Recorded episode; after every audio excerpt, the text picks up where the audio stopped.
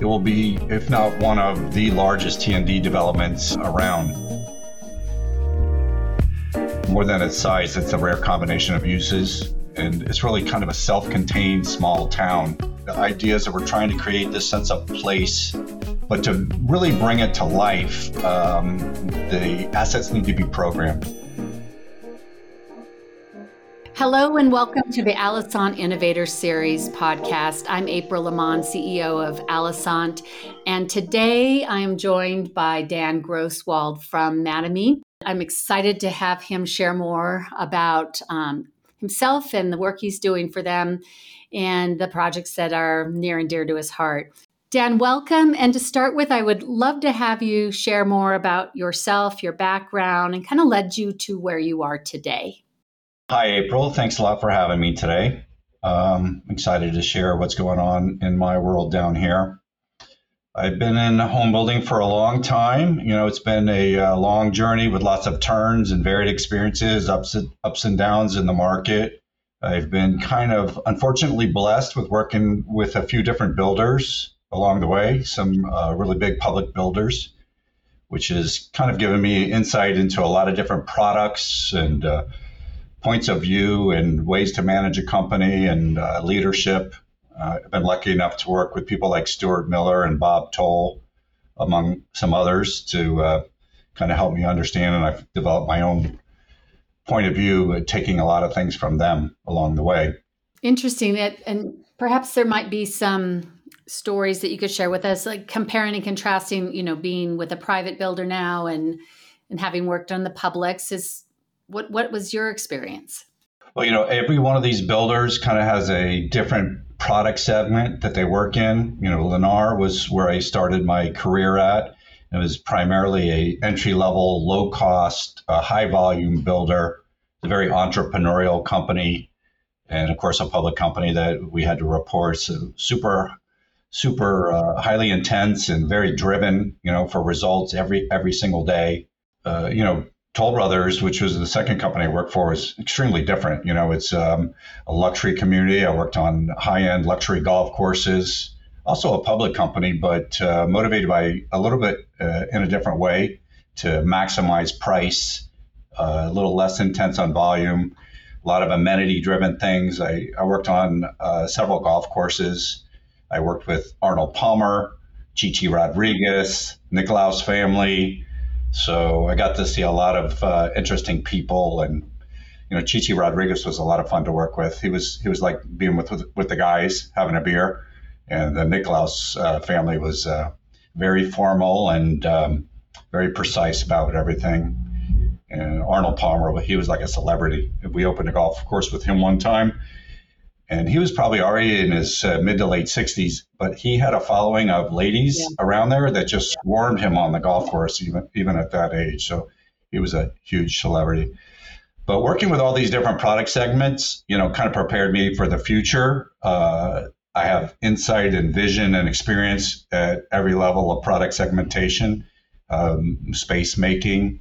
So i think that was uh, even though I wouldn't have planned to work for a, a bunch of different builders over the course of my career, um, there was a blessing in all of that, in that I was able to understand every buyer's needs, every housing need, and uh, ways to in- increase value and, and make make communities and projects works. But you know, the the public builders, as everybody knows, driven by quarterly results. Right. Every house matters. Every penny matters. You, every quarter matters. Whereas, you know, the private builders are able to take a much longer view. You know, they're more about value creation over the long term. It also enables the employees to live a, a little bit of a different lifestyle. Like in a private, in a public builder, if you miss a closing or two at the end of a quarter, you know, that's like a, a deathly mistake. In a private company, if the home isn't ready and you need to push it to the next month, one quarter doesn't matter to another. So it enables an employee to have a different lifestyle and makes it easier to do the right thing for the buyers as well. You know, to deliver a product that meets as a good product for the buyer without that pressure of time and cost uh, weighing on your decisions all the time. It really is a different feeling. Having having like you and parts of my career worked for prominent public companies you know, there were quarter ends where we felt like we were burning the furniture to make sure we we made numbers, and then again, of course, you've got to do it again three months later. So it it does drive different decisions, and that's an interesting contrast. I can see now why you are so uniquely positioned to to really take on the future of Newfield. Could you tell us a little bit about that project and and how that's going? Yeah, Newfield, um, I think, is a very unique project, and I know that's a cliche that a lot of people use, but I, I believe it's uh, appropriate for Newfield. It's really different than anything else in Florida for a lot of reasons. Um, not the least of which is the size of it. You know, it's a fully integrated and immersive experience across all product lines. It involves sustainability and the legacy to preserve the land. Uh, those are not elements that you find in a typical, you know, 100 unit townhome community or even a 500 unit community. Uh, and that's really related to the size and, and uh, condition of the land. It will be, you know, not if not one of the largest TND developments uh, around, but more than its size, it's a rare combination of uses, and it's really kind of a self-contained small town that uh, we're creating here. You know, it's all set in about uh, 3,411 acres. There's 4,200 homes, 150,000 square feet of restaurants and stores. There's also 2 million square feet of uh, light industrial complex and of that 3,411 acres, 2,000, approximately 2,000 acres are set aside for preserves um, and 150 acre farm and ranch. So as you can see, see, just by the physical description of it, it is really a different place that uh, I, I, can't think of another place anywhere that has that combination of, of uses. The sustainable farms, you know, uh, really integral into the community because it's a it's a designed in a way to allow people to connect with the farm, but more importantly, connect with food. You know, we all have a very strong relationship with food. Of course, every day we're with food, but the sustainable farm is going to help people get that food at its freshest point, where it has its highest degree of nutrients, right from the farm to their fork, as people uh, people like to say, and a, learn about food in a healthy way but it also provides them to learn about farming. Everybody thinks farming is something that they want to be. They all want. Everybody wants to be a farmer until they find out how hard it is and how dirty you have to get. So we've structured a farm in a way that um, is going to allow people to uh, interact with the farm at the particular level that they feel comfortable. And then we've also added this element that we call agritainment. So you're going to be able to be entertained in a farm setting uh, with the elements of the farm and certain parts of it the preserve is uh, has already been used over the years for um, hiking and trails and horseback riding. And we're going to extend that network of uh, 20 miles of trails that are already there and improve them in a way that it's accessible to, to the public. And um, it's going to be a unique place where people can commune with nature just you know steps from their from their house. Within a few minutes, they can walk out of their house and be in an isolated area that feels like it's untouched for for what it is. We've also created in the center of it a gopher tortoise receiver site, which is first of its kind in Martin County. So gopher tortoises are in their natural habitat in Florida, especially in South Florida. If you find gopher tortoises on your property, you have to capture them and move them to another, st- another site so they can be preserved which creates a little bit of a hazard by changing their exact environment from South Florida to say North Florida.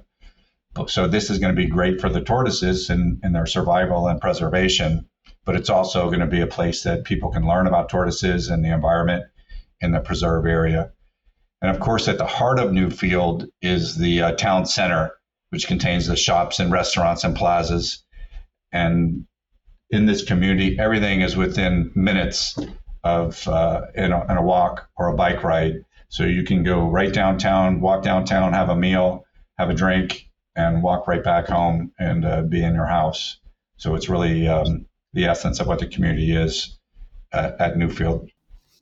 That's an amazing project, and I agree with you. It sounds unique, certainly in its breadth. Let's talk a little bit more about the homes themselves. You've talked about the traditional neighborhood um, design, the TND component what is the vision of how that actually gets expressed in terms of the housing product and how people are going to live um, live in those homes? So I, I think TND is a fairly well-known concept um, on its surface, but people, a lot of people, even people in the industry, you know, they don't understand the full extent of, of what it is and how it works. Know, it's all set up around this idea of transect zones, which essentially means in the center of town, everything is dense and close together. The highest uses and intensity is at the center. And as you spread out from the center, things get further and further apart until you get to the preserves where there's no density. So that that is kind of the first element of TND.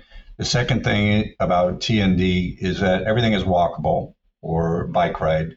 So for instance, we have six amenities planned, six clubhouses planned. There's a series of parks. There's probably 20 or 30 smaller little parks. We have a central park that's 40 acres, also close to the, the center of the community. And the idea that you can travel from one place to another uh, and be at a park or be at an amenity within uh, seven to 10 minutes or be in the downtown is really also a critical element of, of TND. And then the homes themselves, you know, are designed in a way that they're forward facing. Everything faces the streets and the sidewalks, uh, faces p- plazas and pedestrian areas. So the homes are designed with the garages in the back, and the por- and the, most of the homes have porches, and the li- and the living areas they call it eyes on the street are in a focus to the front. So everybody has they're uh, encouraged to walk through the neighborhood. They're also encouraged to sit in the front of their house creating this sense of community where people know each other, they know their neighbors, everybody's friendly. The homes aren't divided into price points or ranges or styles. Everything is together. So you might have a very expensive home next to a mid-price home next to a town home. So everybody really is encouraged to live together and know each other and participate in the community together, which makes it kind of a special place. And you know, truthfully, it's not for everybody but 20 to 30 percent of buyers would strongly consider a teenage uh, a teen, TND community, and those people are avid uh, endorsers of TND. So they're willing to pay a premium to be in that kind of community because they know they can't get it anywhere. So that, that's the that's the essence of uh, of the TND, the streetscape, the porches. Nothing is gated, uh, nothing is segregated and everything is forward facing into the community. You know, in our conversations leading up to the recording today, you were really transparent in in sharing some of the obstacles or challenges that um, that you needed to overcome to get the project started, to get Newfield really out of the ground and get started. Can can you share some of those with us? Sure. Um, well, Martin County has been a no growth uh, county for ever, basically. Um, one of our consultants has dubbed the people of Martin County as crunchy conservatives. They're very conservative in their in their political views and their budgets, but they're uh, staunch advocates of the environment as well. So it's a kind of an interesting combination, which leads to you know a lot of problems for a developer if so, um, not since the 80s has anything of this magnitude been approved in Martin County. So, just to put it in perspective, for the last 50 years, nothing has been approved of any size or, or, or um, proportion. So, the owner of the property is the um, Kiplinger family. They are a publishing uh, family. You might have heard of the Kiplinger newsletter right. from years ago, or uh, I think out of Maryland. So they have owned this property uh, for quite a few uh, years, and they've lived in Martin County for generations. But Knight uh, Kiplinger, the patriarch of the family, currently had a vision uh, for the community. Um, most of the, the Martin County is planned for these like five acre ranchettes, which is really kind of a different kind of urban sprawl. And he he is familiar with these TND communities so he embarked on a seven year journey of uh, publicizing his ideas and sharing his ideas. He knocked, literally knocked on doors, talked to anybody that would listen, uh, presented to the commission took input uh, from the public, shaped his idea. But for seven years, he presented this, and he finally was able to get it approved. And all the, the major approvals are in place, and it's something called a form based code. This code, which defines the development, is specifically approved for Newfield. And we are able to work within the context of that code, which is also a unique thing about the community from a, a developer's perspective. So even though it's approved, you know, uh, we came in to take over the project, and we've kept him on board as our kind of our spiritual leader and guide into uh, into bringing uh, his vision. Some people call it night vision to life, and uh, we're still struggling. You know, the county is undermanned, and uh, there's a lot of uh, difficulty in getting things approved, but we are underway. We have a lot of meetings with the county. We have uh, our own large staff on board uh, through consultants, political advisors, engineers, and it's a constant push every day. Uh, we have one person, uh, James Fitzgerald, who's directly uh, assigned to you know shepherd this through.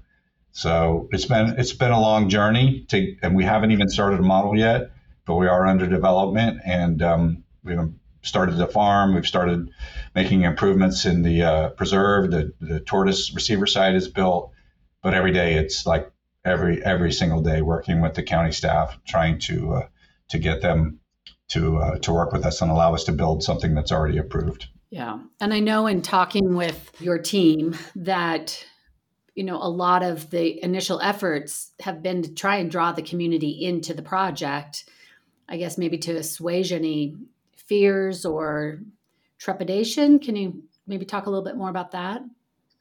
Yeah, community outreach. You know, Knight uh, Knight Kiplinger started that community outreach, and uh, we've continued that. So, in in um, part of our strategy is to uh, develop the farm and the preserves first, even before the homes. Um, it's a little bit self-serving, but um, there's you know the three pillars of the marketing strategy are the preserves, the farm and the and the community itself. And uh, so we've branded the farm separately. So we have a farmers market um, every month, weather allowing, and um, by doing that, we bring the community into the farm and into Newfield, and they they fall in love with the farm aspect of Newfield, and they feel good about it, and they feel supportive of our project. Same thing with the trails. You know, we have developed three and a half miles of trails that are uh, multi-purpose trails some of it be left untouched, but this part is specifically designed as a loop for, you know, uh, public use.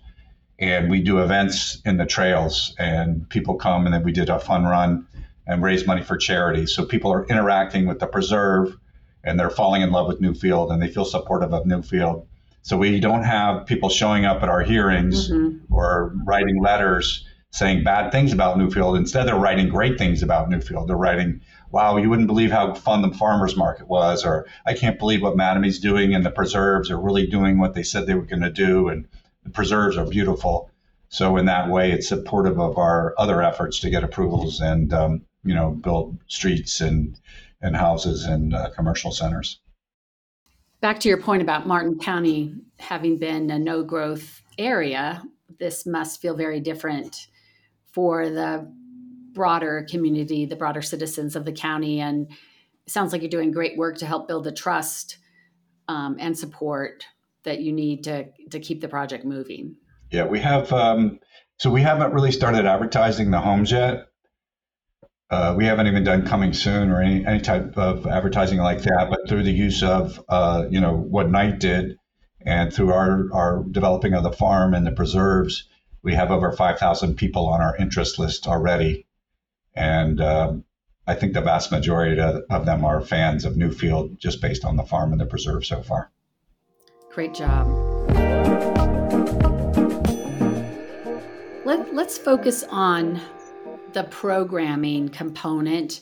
I mean, you've talked about creating these brands, their contribution to the overall project lifestyle, both for the broader community and, and soon for the people that live there. Share with us a little bit more about how you're thinking about um, the programming and where it fits in terms of the hierarchy of the work you're doing. Yeah, well, the I think the physical elements that I've described, and they're only a very brief description of what's happening here. Uh, they're really impressive, you know, and you know the ideas that we're trying to create this sense of place. But uh, and I think that's working for us, and will continue to work for us in the physical manifestation manifestation of Newfield. But to really bring it to life, um, the assets need to be programmed, and I think by only only by the programming are we able to realize the full value of this asset over the course of time? You know, uh, people want to feel good when they're there. They want to feel like they're having a good time and they're making connections, whether it be with food or the preser- or nature or each other. And that's not going to happen without the programming. So um, we've enlisted a few uh, experts, I will say, in different areas. You know, we have On Place, uh, who's really uh, well known and good at programming, um, you know, uh, clubhouses and communities and downtowns. And we've already been working with them even before construction so that we are able to build things in a way that when they uh, launch the programming for us that will be perfect and be married to the programming that they want to do and they feel is the best way to utilize it. So we worked with them in advance to give us advice on on architectural design and layout and how we can use that. Um, so th- they've been great with that. The other thing that we've done is we hired a, commu- a company called Agmenity out of Houston, and um, actually On Place brought these people to us. Um, so Agmenity is a company that is kind of a um, a uh, it's a farm management company, but also they do farm programming. They do programming about how to farm, but they also do programming around food. And we've also hired them early on in the process to help us design our farm so that it can be utilized in the best possible way. Uh, so that's also been a fantastic relationship. You know, we'll have a full time farmer uh, I put it in quotes. He's legitimately a farmer, but he's also the face of the farm. You know, he's Mr. Newfield Farmer, and he's going to interact with the public and do the programming there while he makes sure that the crop grows. But um, the farm, through their advice and through our own vision, the farm is structured at different levels. Where the farm is meets the center of town is the I would call the least intense farming activity. It's more of a social area in a farm setting um, we're going to create something called a CSA, which is a, a, way for people in the community to share the food that's produced by the farm. That are members of this association and uh, um, share share in the sustainable food that's produced from the farm. So there'll be a building for that. There'll be a large area, uh, grass area surrounded by uh, flower beds and uh, herb beds and then a giant barn at the other end. So this creates a, a, a farm setting plaza where we'll have, you know, entertainment. Uh, we might have uh, music. People could get married there if they want, or you know, renew their vows there, right in this little gazebo that looks like a farm structure, or the, that's a stage for the band. And then as you progress deeper into the farm, which is farther away, you know, Agmenity is going to have a teaching center where you can learn how to grow your own food. Now, not everybody wants a 10 acre plot of land, but some people want a, a little bed, you know, and so we'll help them manage that and provide a higher level of service. And then there'll be, um, you know, other areas where people could get a few acres or an acre to kind of grow their own food if they really want to be farmers. And it's going to be a few minutes from their house. And then finally, another thing that's really important to uh, is that we always give back to the community. You know, we we part of our core. This this pro, one great thing about this project, I, maybe I should have mentioned it sooner, is that the the the type of project that we're building here is perfectly aligned with the core values of the company and uh, the owners and leadership of the company.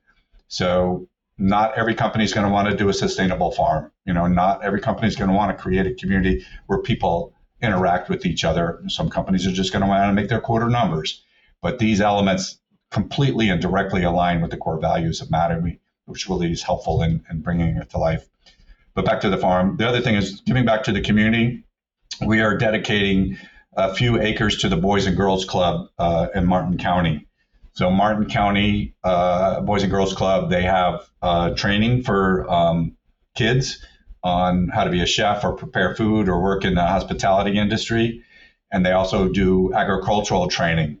So this dedicated area just for the Boys and Girls Club is going to allow them to give a real world laboratory to these young underprivileged kids and help them learn and grow and become, um, you know, uh, productive people in society once they, you know, they graduate from high school or whatever they do. And Boys and Girls Club and Mattamy is really going to be helpful in doing that. So the farm serves the community in a lot of different ways. It's an entertainment center, and um, Agmenity is going to help us uh, develop all this programming and manage all this program for us and really bring it to life. That's so that's the farm. Yeah, and there's more. yeah. So the also uh, one street over is the town center. The town center is going to be surrounded by this uh, 150,000 square feet of commercial. We're in the process of planning and getting ready to develop the first 50,000 square feet. Uh, these are small spaces that are going to be uh, rented to local uh, businesses who are uh, serve the public. You know, it could be you know the local services and and goods served to the public, and also restaurants. And in the center of this plaza is a very very large green space. So that large green space will be programmed with uh, events by On Place. You know, it can be Food Truck Friday, or it can be you know Veterans Day. Uh, salute to the veterans, or it can just let's play, have a cornhole tournament um, this weekend and everybody from the community meets out there. And um, we've designed that to uh, be programmed um, through OnPlace. And then a little deeper into the community, we have uh, a requirement to build what's known as a third place. And 50% of that will be a library, and 50% of that will be a public gathering space. So that's a private, public-private partnership with the uh, the county. Uh, you know, bring all kinds of other activities, more, I guess, um, intellectual and emotional satisfying activities. And um, you know, we don't know anything about that because we're builders. So OnPlace is going to help us. Uh, OnPlace is going to help us uh, program all that kind of stuff. Plus, there's uh, six other amenities. We have a, um, a, a fitness center will be one of the first thing. About 8,000 square feet of fitness, and On Place will be helping us manage that. We'll have a social hall, and they're all scattered so that we can maintain this walkability that everybody can be within six or seven minutes of uh, of their workout facility and help them encourage them to be more healthy, which is you know part of the core element of our community and its branding. Well, this sounds fantastic, and I, I imagine it won't be long before we see Newfield on the 50 fastest growing lists, um, based on everything that you've described. What what kind of timing are you looking at in terms of how this is all going to come together? I mean, you know, sort of. I know it's a little bit of a lot of pieces in motion, but kind of give us a sense of what timing looks like. Well, as I alluded to earlier, we the farm is already the small portion of the farm is already developed and that's ongoing and it's active. We've done events with the Boys and Girls Club. We've had the farmers market. Um, we have some other other things that happen there, as well as the preserve. You know, and those things are identified and branded early as I described, and they're going to continue to grow over the next, you know, it's a it's a long-term project. It's you know 10, 15 year project, and those will continue to grow uh, ahead of the community. We, as I mentioned, we have started development of the of the uh, the the most dense part of the community. Um, it's called Rosette Square. It's the center of the community, which wraps around the farm. So we are under development for the first 180 homes which will be composed of uh, townhomes, twin villas, narrow homes, uh, up to uh, larger homes up to 4,000 or so square feet. There's also an apartment uh, uh, opportunity for uh, build to rent apartments in the center of town, more associated with the town center. So we are in the planning phase of the town center. And as soon as that planning is done, we will begin to develop the town center. So I would say within a year, we will open for sales for homes. The showcase, the central part of the farm will be open at the same time the models are open. And the town center will be ready to begin its development. So within a year, it's going to dramatically change. It's going to be a completely different place. Right now, the property is uh, a big portion of the property is actively farmed, and it looks like it's just a giant farm right now as you drive by it. And uh, within a year, you'll see the farm, the barn, the CSA building, the models. So, you know, a couple hundred homes will be uh, up and running, and the town center will be developed. Sounds good. Well, we'll be all watching your progress, and I'm sure there'll be a long list of people anxious to come and take a look in person. Well, this feels like a good point, Dan, to segue and talk a little bit more about you. There's two questions that we ask all of our podcast guests. I'd, I'd love to get your feedback as well. The first is, you know, what are the sources of inspiration that you look to to stay sharp and on, on you know, on on the top of your game? You got a lot going on, and um, you know, we know that we all need some fuel in the tank to continue to perform at such a high level. What what are your sources of inspiration? Well, that's uh, kind of an interesting question. You know, when when I got into home building uh, a long time ago, it wasn't my first job, but uh, somewhere along the line, I real I was actually a, a, commodities broker at one point early in my life, and uh, it was a well-paying job and um, you know, kind of a high-profile, flashy job, but it wasn't really satisfying. And uh, for me, uh, physically changing the world, uh, doing something that is meaningful, providing shelter for people in its most basic form is something that to me is very satisfying. And uh, that's that's really why I got into home building more than any other reason. But back then, you know, I, I can remember in the beginning of my career, I read every magazine I could find. You know, there used to be something called Pro Builder or Builder Magazine, and uh, I would go, I was in college, I would go into the library and just read every edition of Builder magazine. But the world's changed a lot since then, you know? Um, so now uh, everything's on the internet, of course. And, you know, LinkedIn is actually, you know, I know it sounds a little uh, trite perhaps, but LinkedIn is a good source to like open your eyes to something that's new or possible. So I have a lot of connections there and I follow certain people. You know, one of my uh, favorite management philosophers is a guy named Ray Dalio. He was actually a investment um, person, and uh, I, he he he publishes a lot of things, uh, books that I've read. But I just like his uh, uh philosophy of management. It's really just like just just focusing on the reality of what's happening, putting a lot of the emotional BS aside and politics aside, and just like focus on what makes a difference in your work, in the lives of the people around you, and uh, what the, what the goal is ahead of you. But you know, also listen to uh, something called mm-hmm. Masterclass, and there's a lot of different people on that that are very interesting to me. And um, you know, TED Talks is another thing that I like to listen to a lot.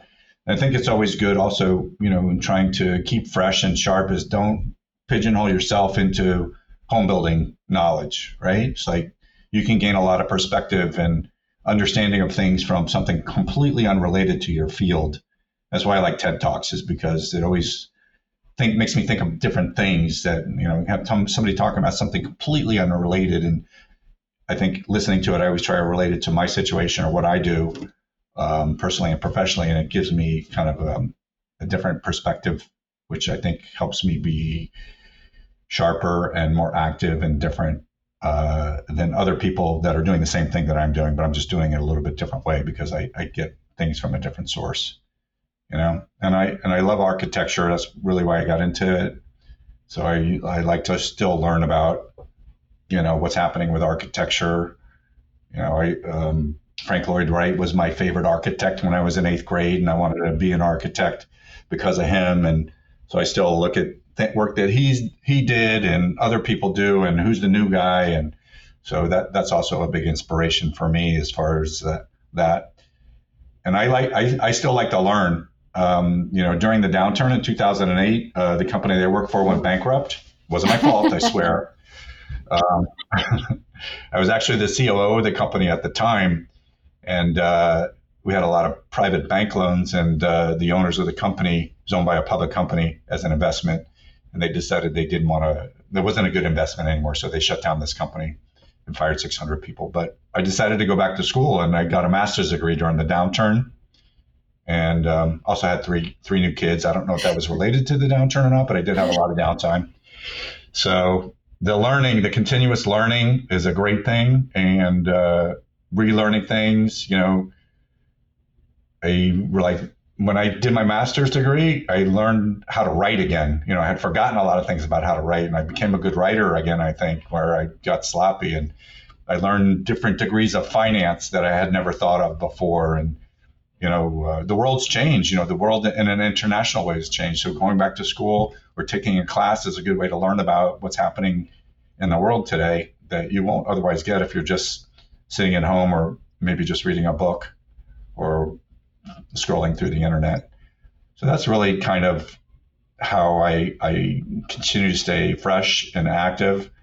And I've been lucky enough to meet some really great people over time. Like I said, it's been a blessing and a curse to work for a bunch of different companies, but I've also met a lot of great people, you know, and um, I think staying in contact with people and keeping those relationships up and finding out what they're doing and what they're seeing is just another great way to learn and keep fresh and um, think about things in a different way that maybe you don't think about. So the, the personal relationships that you develop over time are super important, you know, in your own personal happiness and development, I think also. Great points. The, the last question may feel a bit redundant because I think there's a lot of really great wisdom in, in what you've shared so far in terms of staying fresh and current and and um, inspired. But the, the question we typically close with is what advice would you give the 25 year old version of yourself? You know, knowing what you know in your Well, that person had a lot of problems, and I wish I could be there for that person. But uh, no, seriously, I think, you know, when you're young, uh, and ambitious and want to do well. Um, I think the biggest thing for people that age, and myself in particular, is uh, patience, you know, um, and expectations, especially in today's world. You know, I think young people have uh, certain expectations set through the media, maybe, that aren't realistic. Mm. But um, I was very lucky uh, to be in the right place at the I, I, feel like I have certain talents and abilities that you know are God given, if you will, and those I was just born with. But and I also feel like I'm a driven, hardworking person, as a lot of people are. But the other thing is like you cannot determine the circumstances that you find yourself in all the time. So that hard work and natural ability has has to meet with everything at the right time in the right place.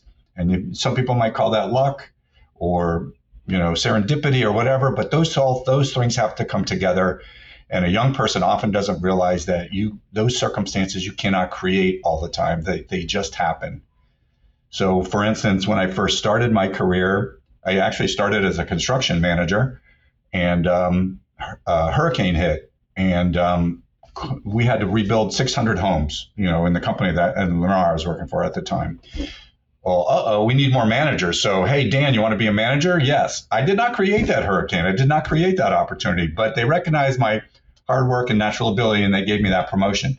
Well, within three years, I became a division president because one thing led to another to another. And I was able in the right place at the right time and I got promoted very quickly.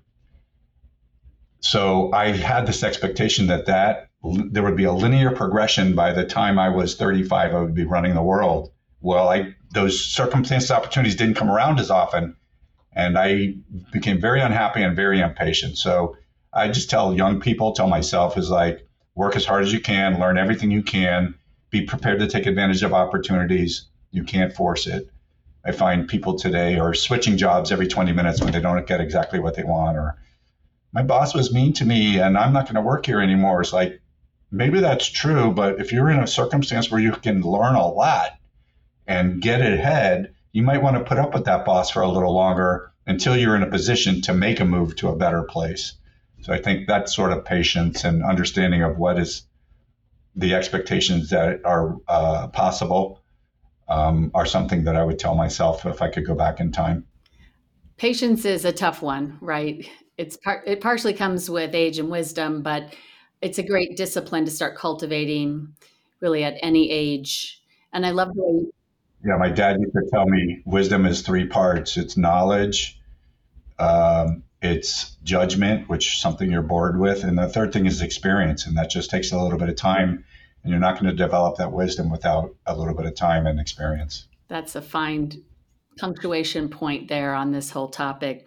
Well, Dan, this has been fascinating. You um, are very gracious to spend this time with us today. I know people are very curious about this project, so I really think it's great that you went a little more in depth and, and really sharing what's coming and um, being transparent about the challenges it's both taken to get where you are today and and also you know the candor around you know, there, we expect there's still to be challenges and how you're um, working really hard um, as part of the fabric of the community to to overcome them. So thank you so much well, thank you for having me. It was uh, an honor to be able to present Newfield. It's a it's a great community, and I can't wait till it becomes a reality in the very near future. Wonderful. Best of luck to you. Thanks again. Thanks for listening to this episode of the Alosant Innovator Series. If you like what you heard, be sure to explore our back catalog of episodes for more insightful commentary from the best and brightest innovators in our industry. Be sure to follow, subscribe, rate, and review on whatever platform you use to listen to the show. All of that will help to increase the visibility of this program, which we hope will inspire a new generation of innovators.